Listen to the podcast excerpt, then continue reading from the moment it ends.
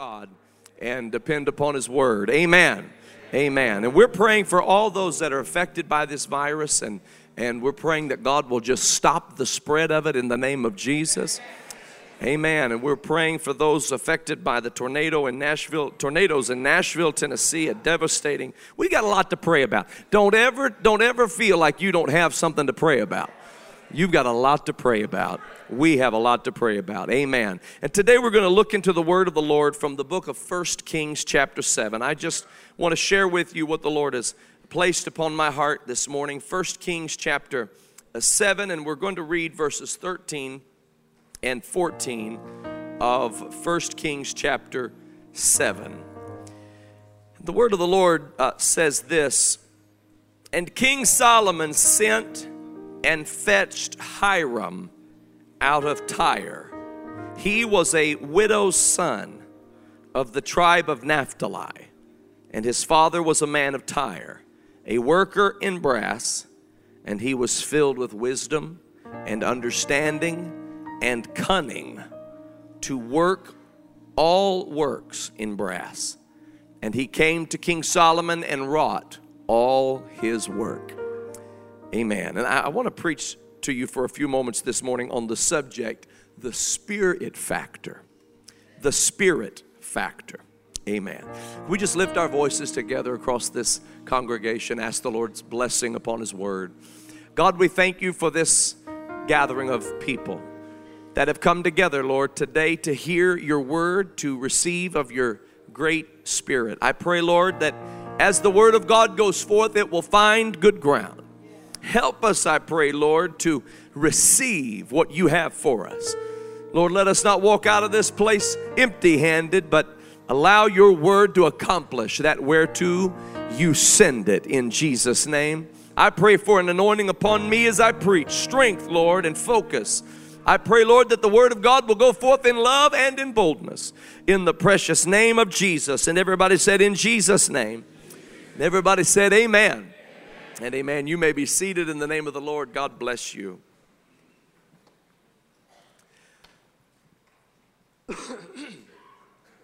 This passage of Scripture uh, leapt out at me, and it perhaps has something to do with the fact that we are in the middle of a building uh, campaign. Uh, we are looking, of course, uh, with with. great anticipation to the day we are able to begin the process of building this building that the Lord has called us to build. Brother Dixon mentioned it earlier. Uh, we're not going to be weary in well-doing. We're going to continue to do what God has called us to do. And this great congregation has given two million fifty-three thousand dollars already to Ready Now. That is amazing. That is amazing.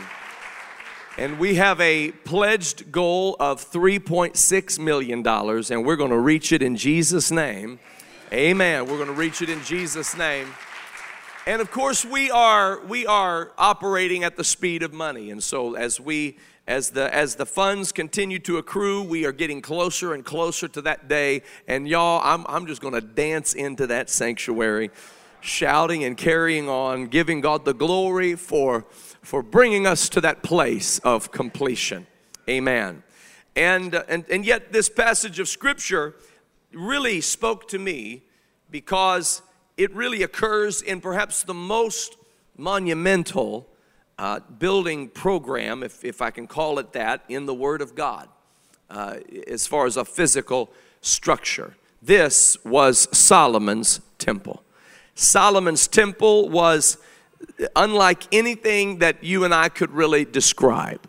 Uh, the Word of God describes His temple, and, and as you really take time to go through the language of this temple, you realize that this was a work of stunning art and uh, a, a, a, a display of building acumen that, that really has no rival.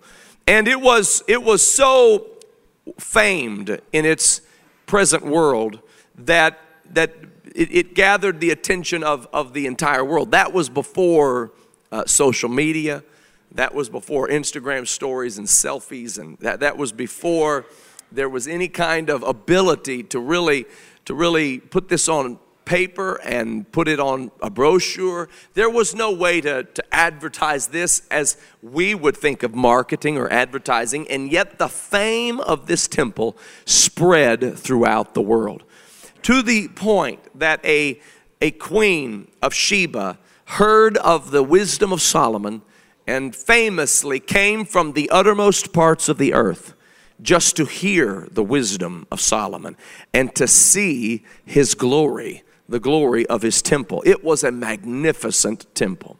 And as we consider this uh, and delve into it, we recognize that there were a few pivotal points, a, a few decisive moments that shifted and and and and really kind of led the, the way in which Solomon uh, built this temple. One of those is found in the two verses of Scripture that we've read this morning.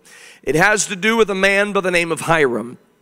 Hiram was, as our, our text explained to us, he was a widow's son of the tribe of Naphtali. He was out of Tyre, so he was he was not in Israel. He was out of out of Tyre, but his mother was an Israelitess.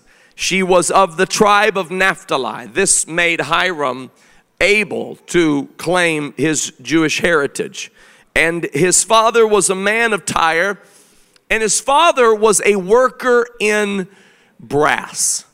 Hiram was also a worker in brass, but he couldn't have just been a worker in brass or one of many.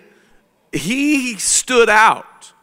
King Solomon, he didn't play any games when it came to recruiting those that would build this building called the Temple of Solomon, a temple of the Lord. And Solomon recruited Hiram because he wasn't just a worker in brass. He took what his father passed on to him, and he did something super special with it. He was, the Bible said, filled with wisdom. Amen. The Bible said he was filled with understanding and that he was cunning to work all works in brass. That's quite a resume. He was filled with wisdom. He was filled with understanding, and something that you don't always see tied into wisdom and understanding, he was cunning to work all works in brass. Wisdom in this context is a reference to his skill. He had great skills. So the Scripture is telling us that Hiram was a man whose dad worked in brass, and Hiram worked in brass. But Hiram was filled with skills. Not only was he filled with skills, but he was filled with understanding. And understanding in this context is a reference to his experience, his work experience, his life experience. These are things you would expect in a resume, letting the king know what your skill set is, letting the king know what your life experience is, what your work experience is. But then the Bible puts another layer, another element to Hiram's pedigree, and it says something unique. It says he was cunning to work all works in brass. Cunning isn't something that you really see all the time with wisdom and understanding, and it's not how we would use it. When we talk about cunning in our modern language, we we think of a a you know a, an a inference to deceitfulness, perhaps, or conniving and and some kind of sly, sneaky, suspicious behavior. But that's not what the word cunning here means. This word cunning means knowledge unaware. Knowledge unaware. It has to do with a knowledge, but an intangible knowledge. So Hiram had skills. Hiram had a lot of experience. But then he had this other quality that not everybody had. It was a knowledge that he didn't even know he had or how he got it. It just was there, and it was noticeable, and it set him apart. It made him what we might call outstanding. Standing out. Now, now in the business world, that has a little bit of a, a tagline associated with it. That concept of someone being capable but not sure how they're capable. Flexible, but flexible by instinct. Having an intuitive aptitude for the work that they do. And, and, and, and some might call it the it factor. The it factor. Some people get it and some people don't. I don't know. I, and, and sometimes I feel like I'm getting it, and other times I feel like I'm not getting it. There are some circles I'm in, and I'm like, oh, yeah, this I'm, I can really flow with this. This is really working. And then the, I'll be in another area, and I'll think, man, I don't have a clue what they're talking about. I don't know what in the world this is. This is a language that does not at all compute to me. And so there is an it factor. There are, there are some legendary bosses and C E Os who have hired solely on the it factor. There are, there are, are different individuals. Ralph Lauren, for instance, a world-famous fashion designer, is, is, is well known for often not even looking at a person's portfolio, but simply sitting down and having a conversation with that person. And in the conversation, gleaning things about them and from them, and, and, and not even looking at their life experience, work experience, or their skill set. He just has certain questions he's going to ask that's going to tell him everything he needs to know about whether they get it or not. Bill Walsh, the famous forty-niners head coach, was scouting for a quarterback, and, and as he was looking for this quarterback, the quarterback had a roommate that went out with him to the scouting session. And he was throwing the football to his roommate. The roommate was receiving it. And Walsh was watching the quarterback pass the ball to the roommate as the receiver. And the receiver started doing things that caught Walsh's attention. He started seeing him dart and dive and, and run routes. And, and all of a sudden, Walsh wasn't even looking at the quarterback anymore. He's looking at the receiver. And he decided the receiver had a quality. They didn't need a receiver. They needed a quarterback. But Walsh was looking at the receiver because he, he recognized there was a quality in him that, that, that set him apart from the pack, if you please. He had an it factor. And, and, and Walsh, against the advice of his staff, recruited the receiver, dropped the quarterback, and the receiver's name was Dwight Clark of the San Francisco forty-niners, a forty-niners legend. But Walsh was looking for the it factor. Larry Ellison, who is the founder and C E O of Oracle Technologies, he, he he oftentimes will only sit down in an interview, ignore the resume, ignore the portfolio, and simply talk about what he is interested in at the moment. He wants to know their thoughts. What is their take? What is their perspective on this or that? And it tells him what he needs to know about the it factor. What is the it factor? It's an intangible, it's a nuanced thing that neither the interviewer or the interviewee can put their finger on. I'm going to go a step further and say that it's more than an it factor, it's a spirit factor. Amen, it's a spirit factor. Because, because there are qualities that just emerge within us that didn't come from us. There are abilities, and there are capacities, and there are, are proclivities that, that just kind of emerge in our, in our application and execution of things, and how we think and how we operate. Instinctiveness and intuitiveness, and, and we don't know where it, it came from, and, and the world doesn't know where it came from. But I want you to understand you are fearfully and wonderfully made. I, I hearken back to when God spoke to Jeremiah and said to Jeremiah, "Before I formed you in the womb, I knew you, and I ordained you to be a prophet unto the nations."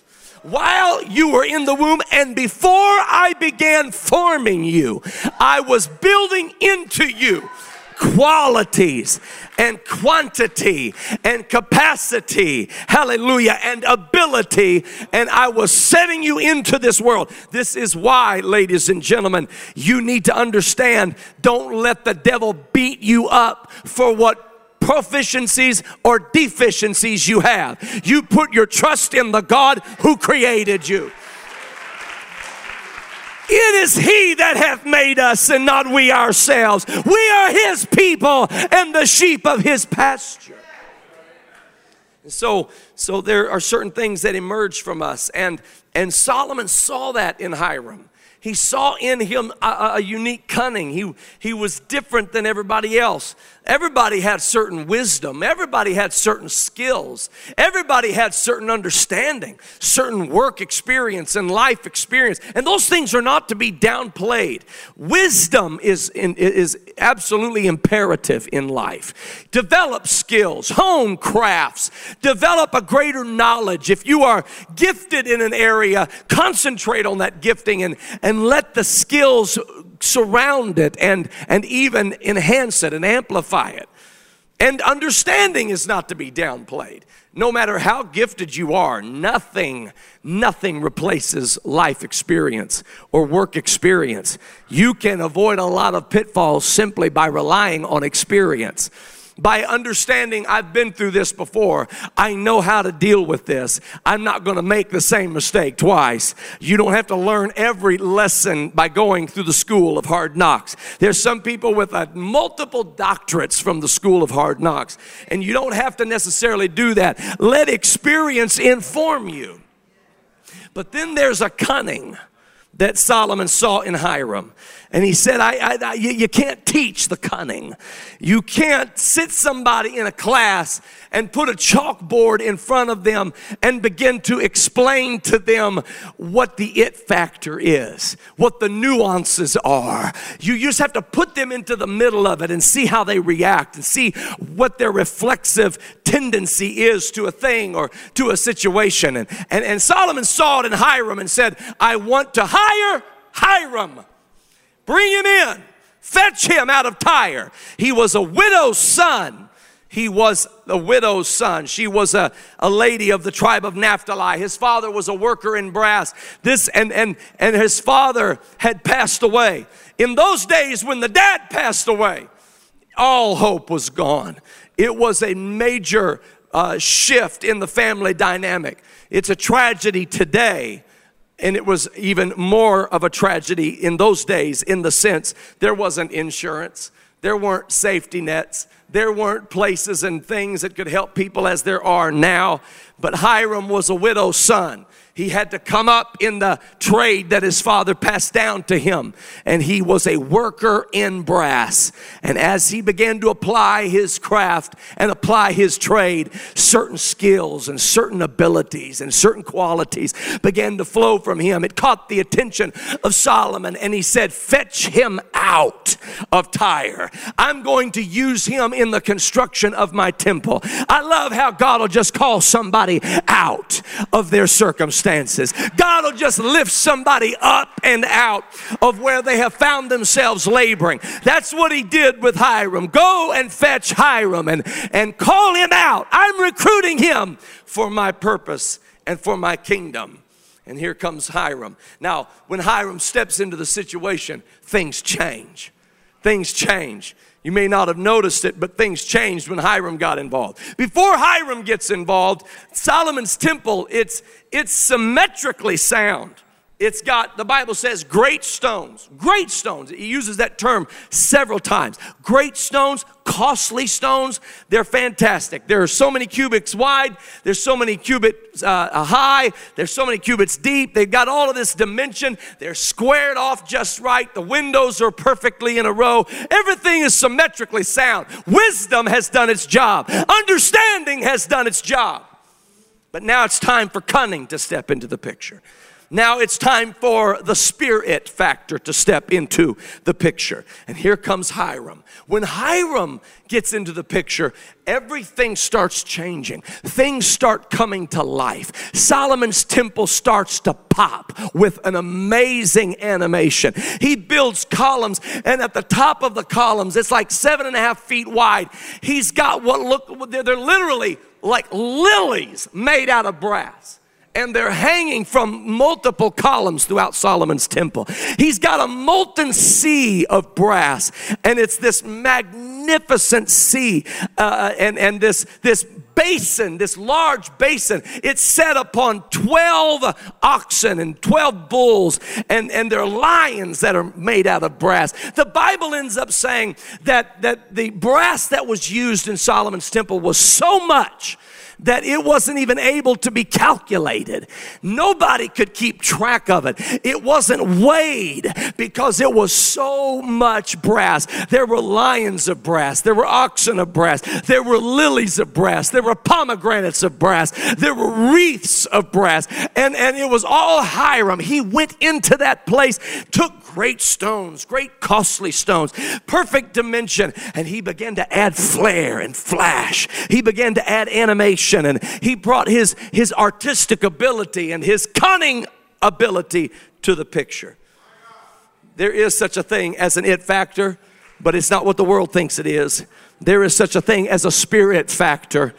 I want you to understand, ladies and gentlemen, as we go into a building program, yes, we need skills. Yes, we need wisdom. Yes, we need understanding. Yes, we need experience. But more than anything, we need the Holy Spirit of God to be at work in our midst. I'm, listen, I know it's going to be a beautiful building, but what, what's more important than the, than the inches and the square footage, what's more important than the symmetry is the power of the Holy Ghost at work in the church of the living God. Hallelujah. It doesn't matter. We can be as structured as we need to be, and we do need structure, and we do need experience, and we do need hands-on. But if we don't have the power of the Holy Ghost, then everything else comes to naught. God's not looking for people who just have experience or people who just have skills. God's looking for people who know how to pray, who know how to get a hold of God, for people who are dedicated to the work of God, submitted to the will of God, obedient to the word of God. Oh, hallelujah.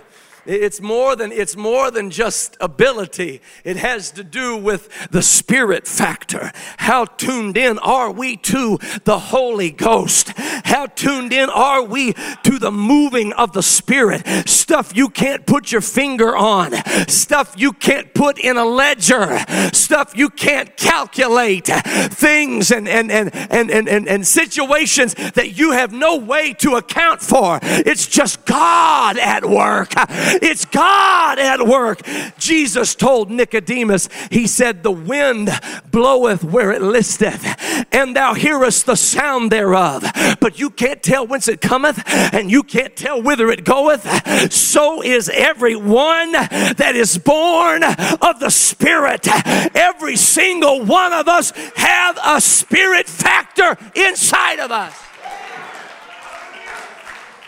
Hallelujah. Every single one of us have access to that certain special something that sets us apart.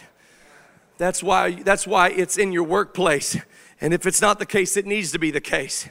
People need to say, there's something different about her. I don't know what it is, I, I, but I like to be around her. I don't know what it is, but there's something special about him. I can't quite put my finger on it, but, but when he walks into the room, there's a peace that comes with him. When she walks into the room, hallelujah, there's a joy that comes with her. And if you are walking into this world and you're just blending in with everybody else and you don't stand out and nobody knows knows who you are, and you're an incognito Christian, and you've tucked away every visible sign that you're a follower of Jesus Christ, today would be a good day to repent. Jesus said, if you deny me before men, I'll deny you before my Father. We're not ashamed of the gospel of Christ. It is the power of God unto salvation. Hallelujah. Hallelujah. Come on, there's an it factor in you. There's a spirit factor in you. Hallelujah. No, you don't get to lose your cool like everybody else. No, you don't get to backbite like everybody else. No, no, no, no. You don't, you don't get to, you don't get to spread rumors like other people spread rumors.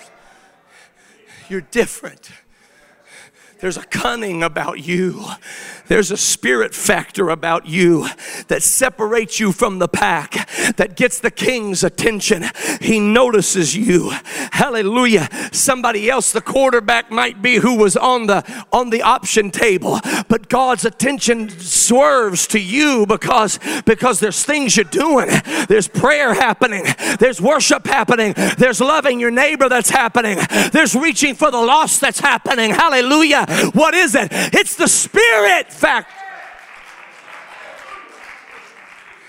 The Lord showed me something uh, this weekend. My, my niece got married, and I was uh, speaking at the wedding, and, and as I was preparing to do so, I, I was thinking of her qualities, and she's such a sweet young lady.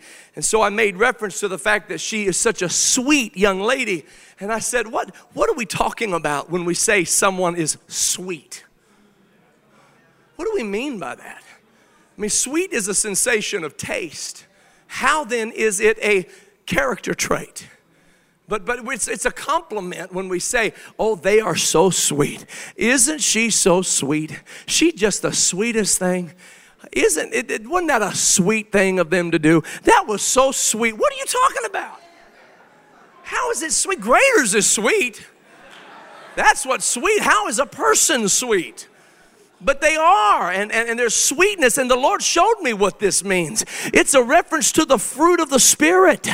It's the fruit of the Spirit that's sweet. It's love that's sweet. It's joy that's sweet. It's goodness that's sweet. It's gentleness that's sweet. It's meekness that's sweet. And when those things come from you, it makes you sweet.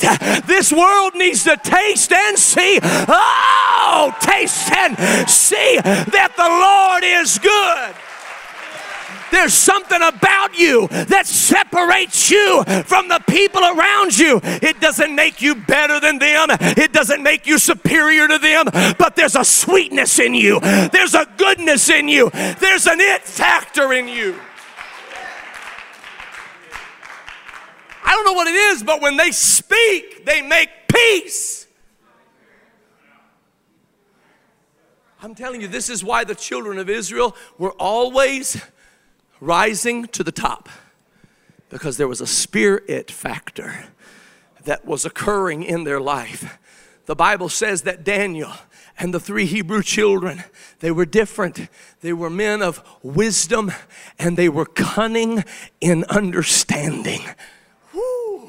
They were full of wisdom, and they were cunning in understanding. They were different than the Babylonians. The Babylonians had a lot of experience. They had a lot of skills, and there's not one thing wrong with that. Every one of us needs to constantly be improving ourselves as much as we possibly can, but don't for one moment think that's going to replace the demonstration of the Holy Ghost. The Apostle Paul came to the church at Corinth, and he said, I came not to you with enticing words of men's wisdom. I came to you with the demonstration of the Spirit and of power. I came to you with the Spirit factor. Hallelujah. Hallelujah. Joseph walks out of that that prison house and into Pharaoh's court, and he's got this monumental task of explaining to Pharaoh what this dream means. And he tells him what this dream means. We've got, we've got seven uh, well-favored kine, and we have seven lean kine, and the seven lean kine eat the seven well-favored kine, and we have seven full ears of corn, and we have seven thin ears of corn, and the seven thin ears of corn devour the seven uh, full ears of corn. What do you, what does this mean? Joseph said, I'll tell you what it means. He said, it means that there are seven years of plenty, and then there are seven years of famine, and we better store up in the seven years of plenty, because in the seven years of famine, everything we store is going to be wasted in those seven years of famine. So we got to get ready, and we got to get our corn together, and we got to gather it, and we've got to store it, and we've got to build storehouses. And, and somebody brought to my attention, a friend of mine, brother Phil Butler, was talking to me. He said, when you look at that story, he said, I want you to notice something. He said, God didn't say, or Pharaoh didn't say rather, who is it that we need to find to accomplish such a task? We need somebody who's, who's skilled in agriculture. It's not what he said. He didn't say we need somebody who is who is able to, to, to, to build as big a storehouse as we can possibly find.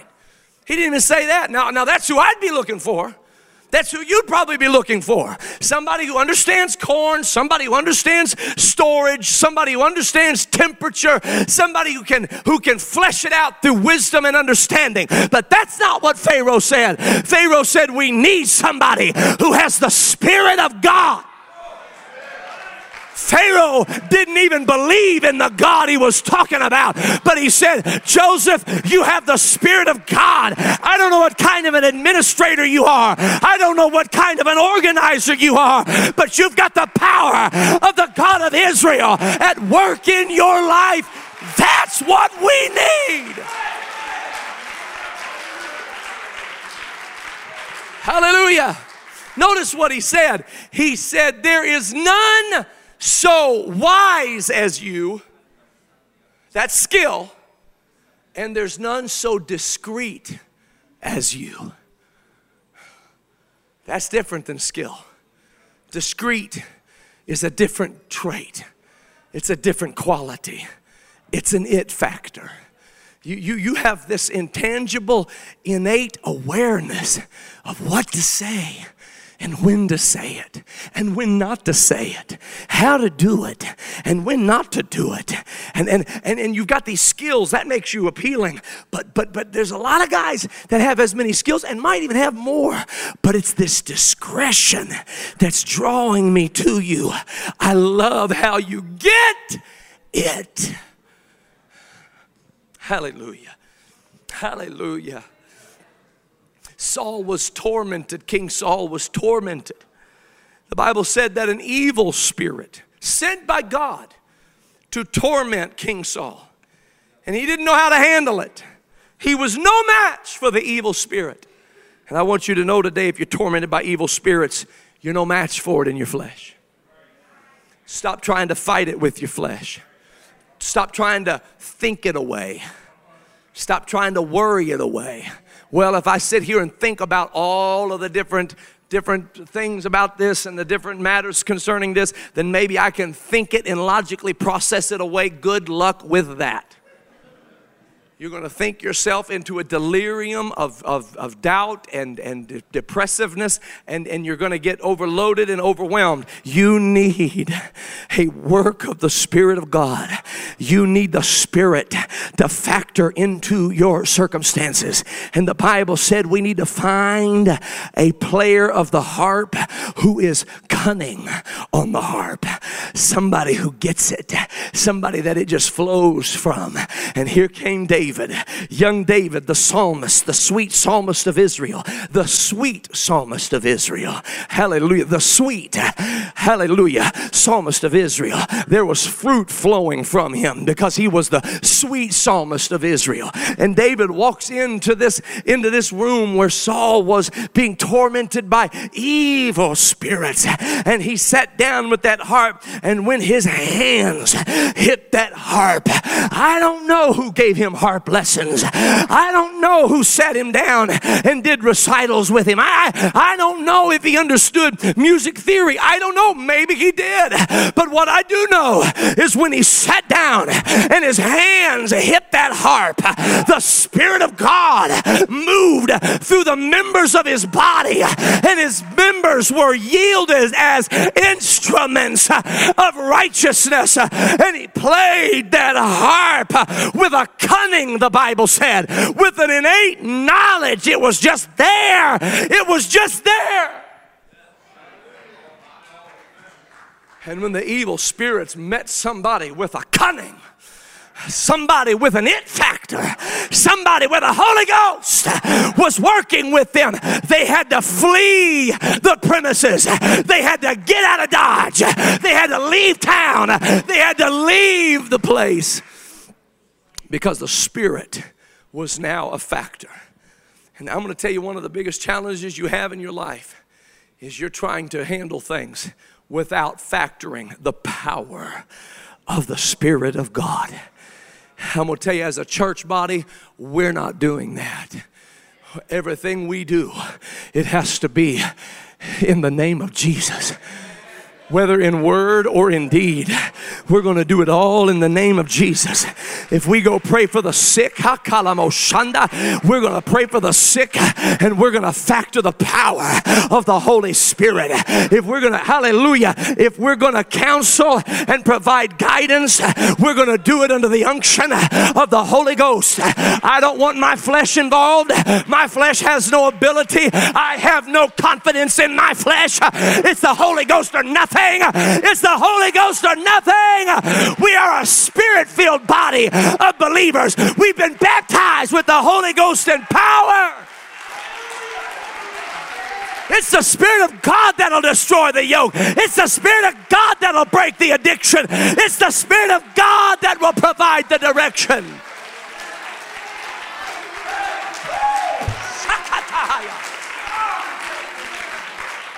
And I'm going to tell you something.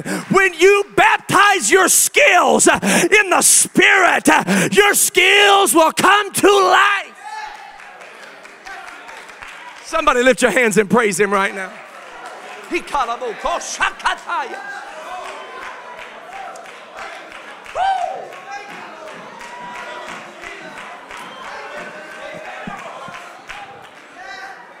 Hallelujah.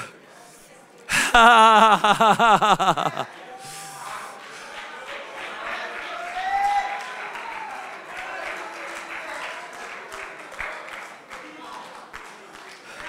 on and stand with me right now if you would. The Holy Ghost is in this place. Hallelujah. I, I, I just want to be transparent with you today.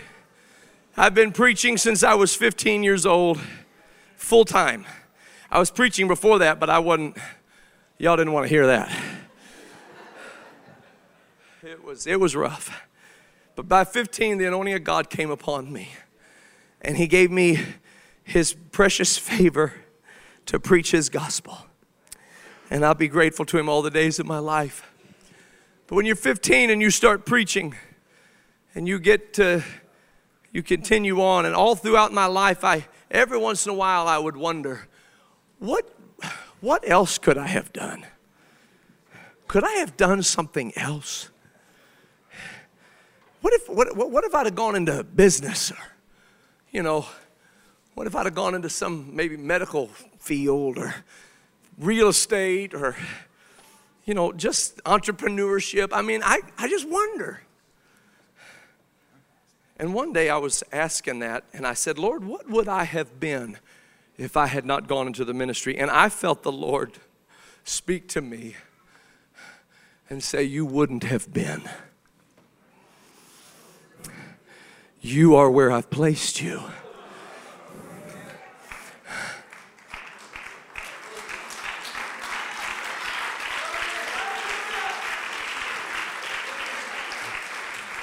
It, it, it blessed me so much.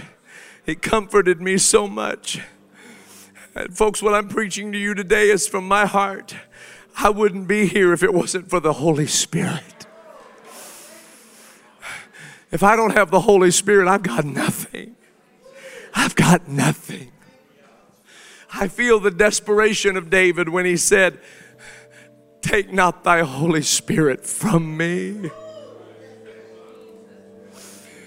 Why do you, why do you try to apply your hand in your field of labor without the Spirit factor involved? Why do you try to be a good dad without the Spirit factor being involved? You got wisdom, you got understanding, but do you have the cunning? Do you have the, the it, the spirit? Do, do you have that wind that blows and nobody knows where it's coming from or whether it's going? And the prophet Isaiah said it like this. He said, when I, when God speaks to his people, he speaks like this, line upon line, line upon line. And we can relate to that. We need lines. When you're driving down the street today, you'll thank God for those lines. You need lines. You need line upon line. There's, there's, there's necessity of structure. He said, and then there's precept upon precept that has to do with understanding and the birth of, of, of revelation. And, and, and, it, and it, it's precept, it's, it's foundational truth. You need that to fill those lines and to give them meaning. But then he said something that, that doesn't make as much sense to us. He said, here a little, there a little. Where? Here. Where's here? Here and there. How much? A little. Well, how much is a little? Just a little. Here a little, there a little, here a little, there a little. It just scattered and spattered here and there. A little here and a little there. It's the work of the Spirit. You can't put your finger on it. You can't, you can't quantify it. You can't measure it. You can't, you can't count it. You can't weigh all the brass that is used in the construction of the temple. There's just so much and it's incalculable. I need that in my life. I need that. I, I, I'm comfortable with some lines and I'm comfortable with some precepts, but Lord, the here a little and there a little, that's you. I need you. I need you to splatter it and smatter it and sprinkle it. Lord, I, hey, hey, Tree of Life, I don't want a pastor without the Holy Spirit factoring. I can't do it. I cannot do it. Not in twenty twenty. I can't do it. I need the Holy Ghost to immerse me and cover me and cloak me and speak through me and operate in me. I need the Spirit factor. Come on, somebody lift up your hands to him right now in the name of Jesus. I need somebody who wants the work of the Holy Ghost to be in operation in your life. I need you to come down right now. Come on, come down right now and say, God, I need the Holy Ghost to work in my family. I need the Holy Ghost to work in my ministry. I, I need the Holy Ghost to work in my parenting. I need the Holy Ghost to work in my marriage, in my home, in my job, in my finances. I need it, Lord. We need your presence. In the name of Jesus. Your kingdom. Your will be done here as in heaven. Spirit of God, fall fresh on.